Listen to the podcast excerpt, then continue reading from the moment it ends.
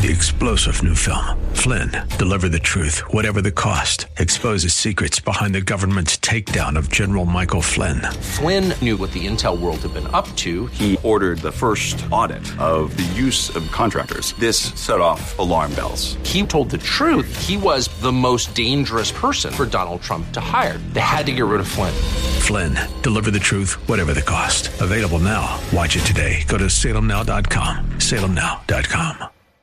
A true rags to riches story. It's found here in the book of Galatians. Going from a slave to being a son. We'll talk about that next on Truth for Today.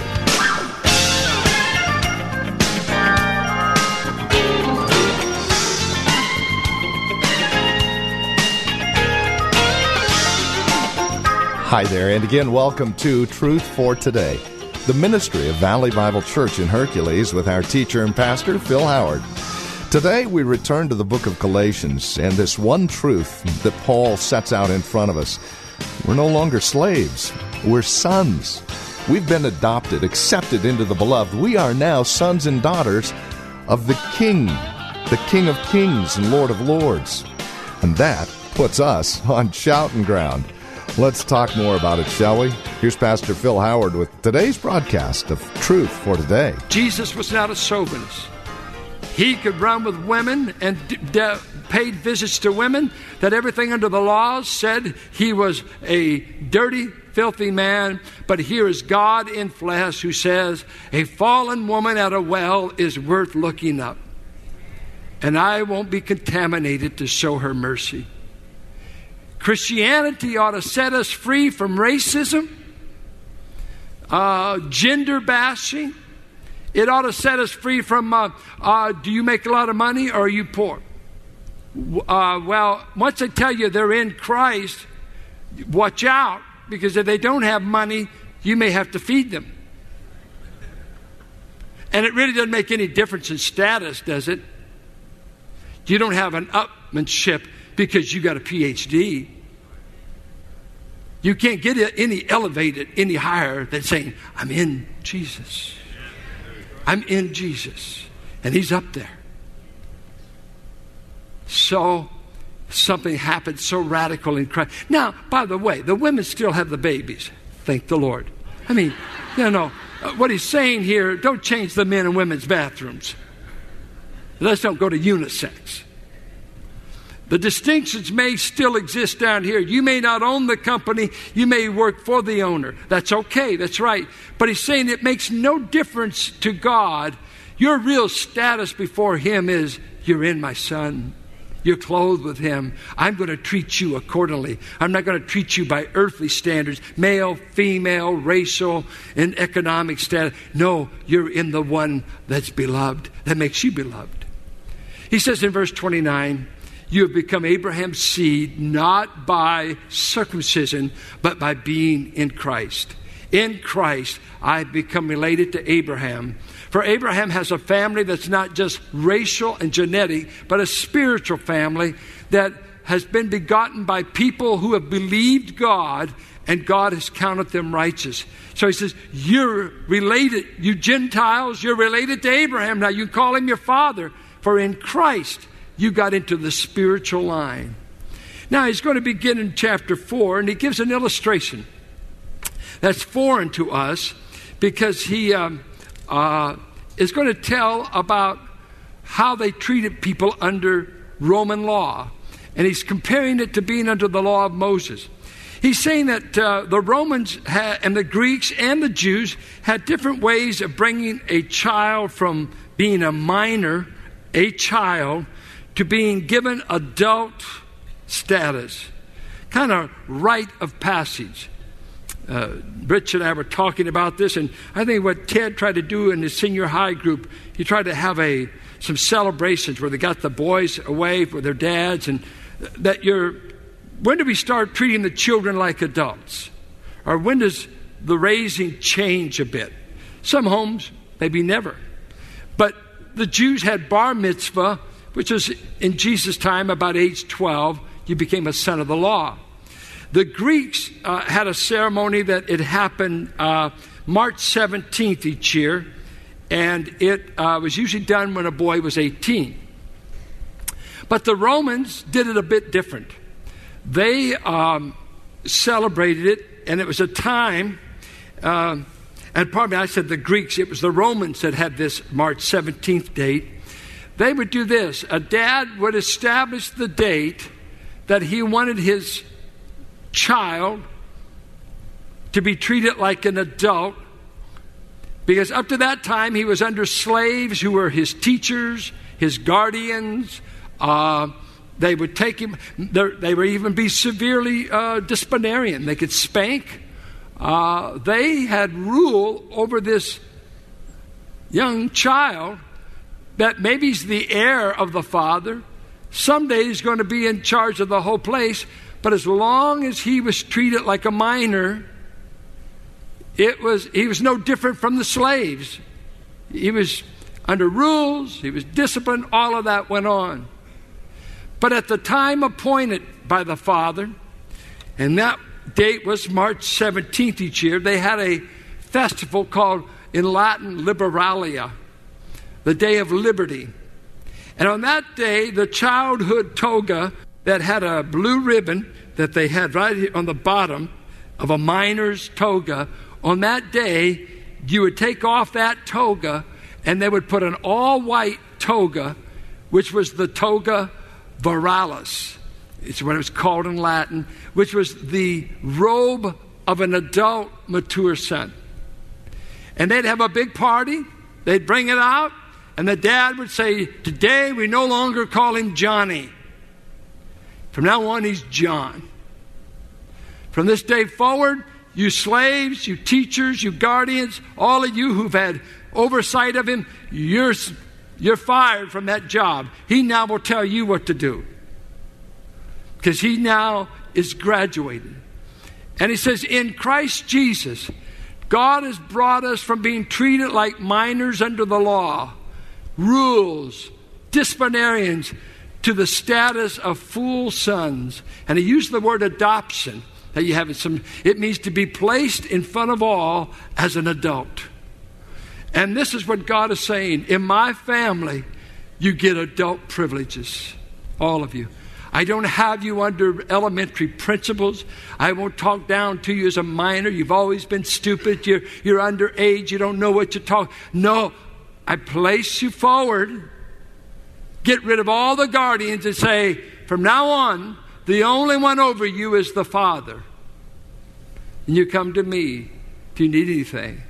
Now, notice what the Father does at the time He liberates you. And this for us is the moment we were placed in Christ. Notice what He does. He said in verse 5 Christ came, redeemed us who were under the law, that we might receive the full rights of sons. Now, here's a tough passage. Because you are sons, God sent the Spirit of His Son into our hearts. When did you get the Spirit? Same time you became a son of God. When did you become a son of God? The moment you put faith in Christ, right? He sent forth the Spirit into our hearts, and the Spirit calls out and in the Greek, it's a loud cry. It's a strong word. He cries out. It's not a whisper word. It didn't say he talks, it didn't say he whispers. He, he cries out loud. And the spirit in you, what he cries is Abba, Father. Abba is the Aramaic word, which was a sister word language to Hebrew. The Palestinians speak Aramaic. It was the Aramaic word for child talk, dada, basic elementary syllables that a, an Arab child would make. It's what Jesus prayed in Gethsemane. He said, Abba, Father. He used that very Abba. He said, The Spirit's been put in you to underscore a relationship to Yahweh, the God of Israel, that they did not even pronounce the name and they did not try to write it all. When they came in translations, they would omit where it was Yahweh and they never dared try to say the name upon fear of capital punishment. Now, we who are in Christ aren't stumbling around trying to know how to call God Yahweh, Elohim, Adonai, Jehovah Rapha, Nissi, Jehovah Shalom, all of his Jehovah Nissic names. Guess what? the first day of a Gentile believer's life in Christ, the Spirit starts crying, call him Daddy God. Daddy. And in the Greek, this is why I cannot explain this verse. It's a present tense. This the Spirit is doing all the time. Now, if you read Romans 8 14 through 16, it says there the believer is crying out, Abba, Father. And there it says, We are not been given the spirit of slavery that leads to fear again, but we've been given just the opposite spirit the Holy Spirit that says, You now call God Abba Father, which means the New Testament name for God for the believer is Father. Abba. What does this mean? Under the law, there was guilt. Under the law, God made Sinai burn, and they had to put ropes around it to keep people from trespassing and getting killed. Uh, people are still trying to figure out what Yahweh means from Exodus 3. Go tell them, Moses, I am that I am has sent you. And we still have definitions going all over the place. What does Yahweh mean? I am being that I am being. Well, after you've said it, do you understand it? No. It's a great theological definition, but guess what the Spirit is doing now that you're in Christ? He has given you a word of intimate relationship. Eugene Peterson, who wrote the message, gave me a great handle on language. He said language is characterized by three eyes, three eyes information, imperative, and intimacy. Let's take information. A child grows up, What's this? What's that? What's this? Book, book, book, book. What's this? Chair, chair. Good. He's learning. That's all language of information, data. What's that? For, for, for flower. Oh, he's got it. Good one. And then you really want to learn the language of imperatives. Don't. Do. Go. Stop. Wait. And so most of our language is information and uh, imperatives. There is the language, and Peterson develops this, of intimacy, and he says there's only uh, two places that adults wind up using it. Childhood, when you're a child, or when you're the father or mother of a child, courtship, and then we lose it. And it goes this way. Uh, in childhood, you can see a PhD playing over a crib with their child. And you think, can't you talk any better? Said, you know, you know what? Vocabulary is not what I'm trying to communicate. I'm trying to communicate affection. I'm trying to communicate on their terms that daddy is a wants their fellowship, approval, or we're having, and, and the child, I mean, and you just watch parents, you just got to go, and the child finally says, oh, he got it.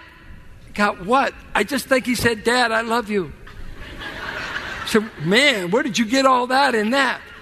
Once a, time, once a while, my grandchildren, the one that goes, have them say it to Grandpa, and the other say, da, da, da, da, da. And I, I look, said, isn't that precious? What did he say? But it's okay. It's okay, isn't it? Because it's intimacy. We played a game around here one time, uh, married couples. I think we disbanded the game.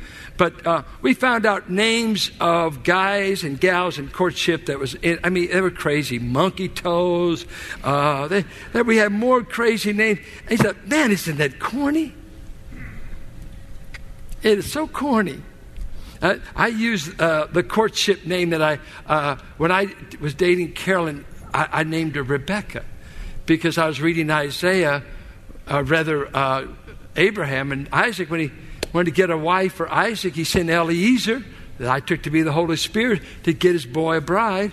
And when he found a bride, it happened to be Rebecca. So I always told uh, Carolyn, I'm her Isaac, she's my Rebecca. So Valentine's always says, to my, Isaac, to my Rebecca from your Isaac. Well, now, that's so corny. But please don't laugh. It's really sacred. Don't make fun. Uh, who cares? See, if it was something real, like monkey toes, I wouldn't even tell you, but this sounds spiritual.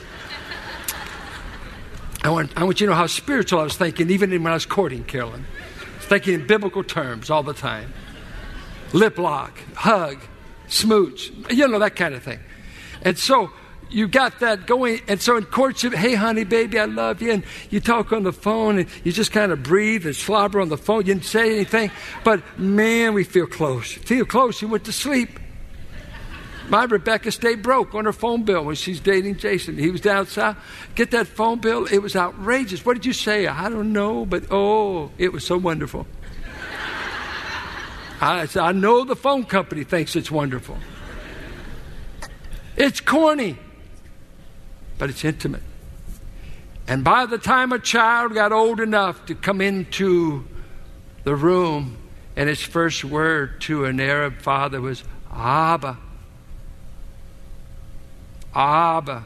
Did you know it can light up a man's heart? Daddy. Mama. From that day on, you know they're PhD material.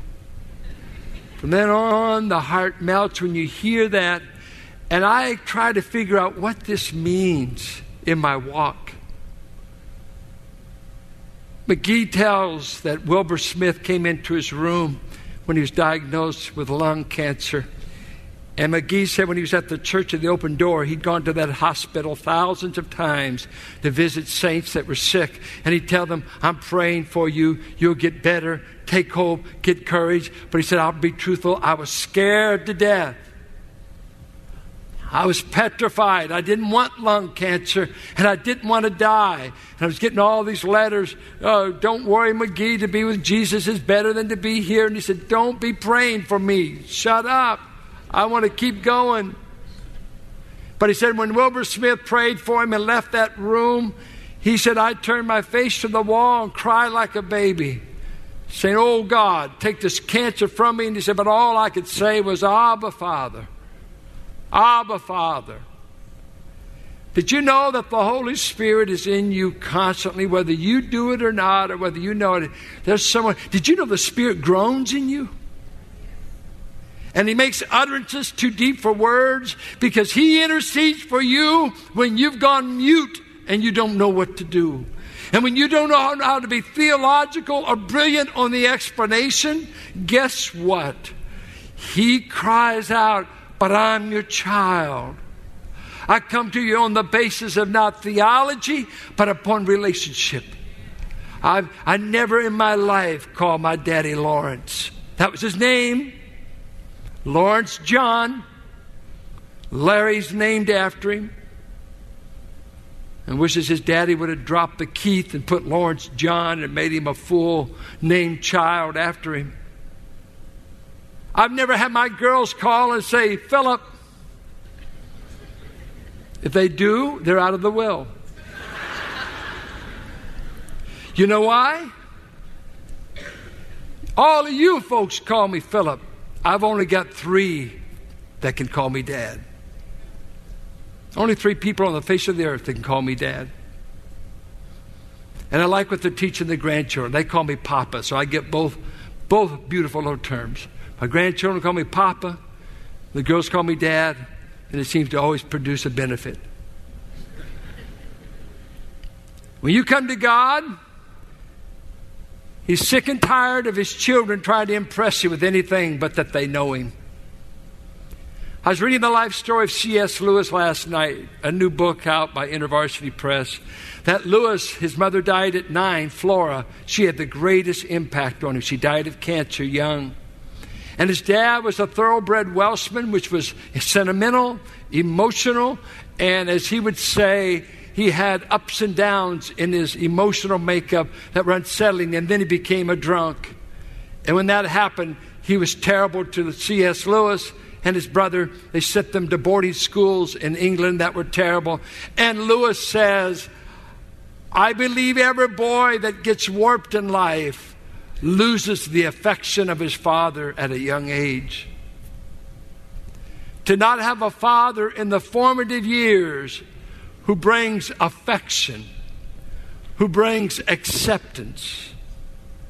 You know, it's the dearest, I, I think when I think of my childhood, my dearest memories of my dad is me crying in the night with bad hips and surgeries that I've had through the years, and him or my mother coming to my crib because I slept in a crib because I was in braces until I was five or six because they didn't want me to fall out.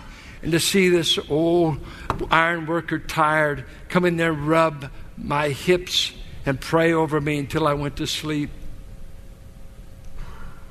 or meeting him at the tracks and him picking me up. Little simple stuff. Always getting candy for us. Always whistling. Every time we got in the car, he had a tune. If it wasn't Georgia, Bye Bye Blues, it was some hymn. And God wants you to get an image of him. That's not Moses and the law. It's not guilt, not broken rules. It's, son, I've got the fattened calf already killed, and I've saved the best robe for you.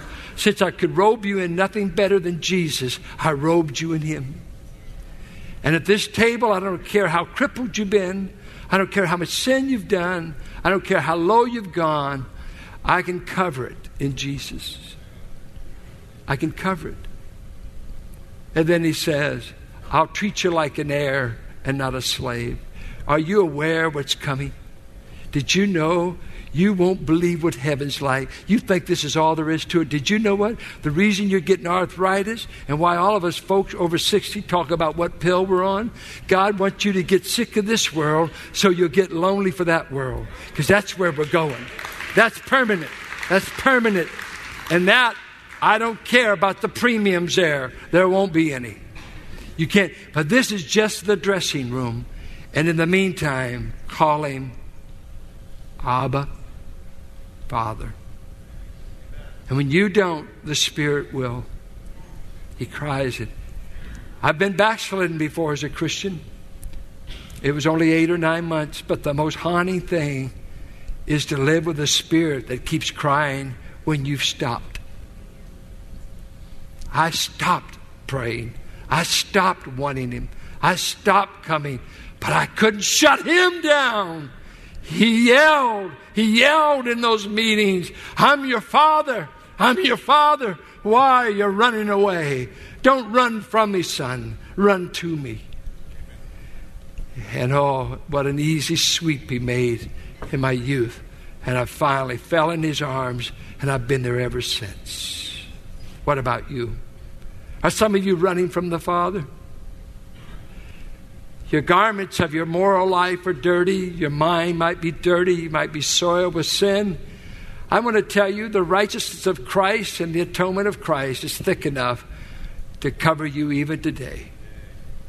And it ought to make you want to say, Abba, Father, I'm sorry that I bring shame on your name.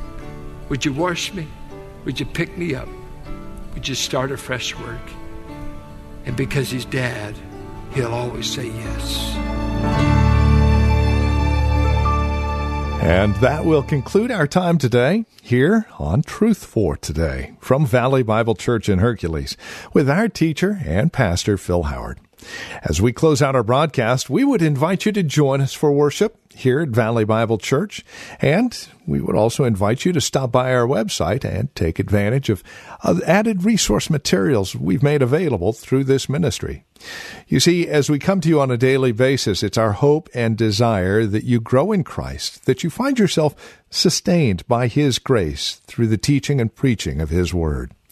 Along those lines, we've created Truth for Today Radio, which is a website that contains a lot of other extracurricular resource materials that you can add to your relationship with Christ as you seek to grow in Him. We also have information about who we are, what we believe, and worship opportunities at Valley Bible Church, where this broadcast originates, here in Hercules. We have directions, we have service times, all of it. It's available at truthfortodayradio.org. If you would like to contact us by phone, you're welcome to do so at 855 833 9864. Again, that's 855 833 9864. As always, you're welcome to write to us. The address is 1511 M Sycamore Avenue, Suite 278, Hercules, California. The zip code is 94547. We would also ask you to prayerfully consider partnering with us not just prayerfully, but financially as well, as this broadcast and the many resource materials available along with it are available as you link arms with us financially and prayerfully. Our goal and desire is to minister to the greater Bay Area, and we can do that more and more as you link arms with us, again, financially and prayerfully. No gift is too small, no gift is too large, and whether it's a one time gift or monthly gift, it's all appreciated, and your prayers even more so. Reach us at truthfortodayradio.org or call 855 833 9864. And then come back and join us next time for another broadcast of Truth for Today with Pastor Phil Howard.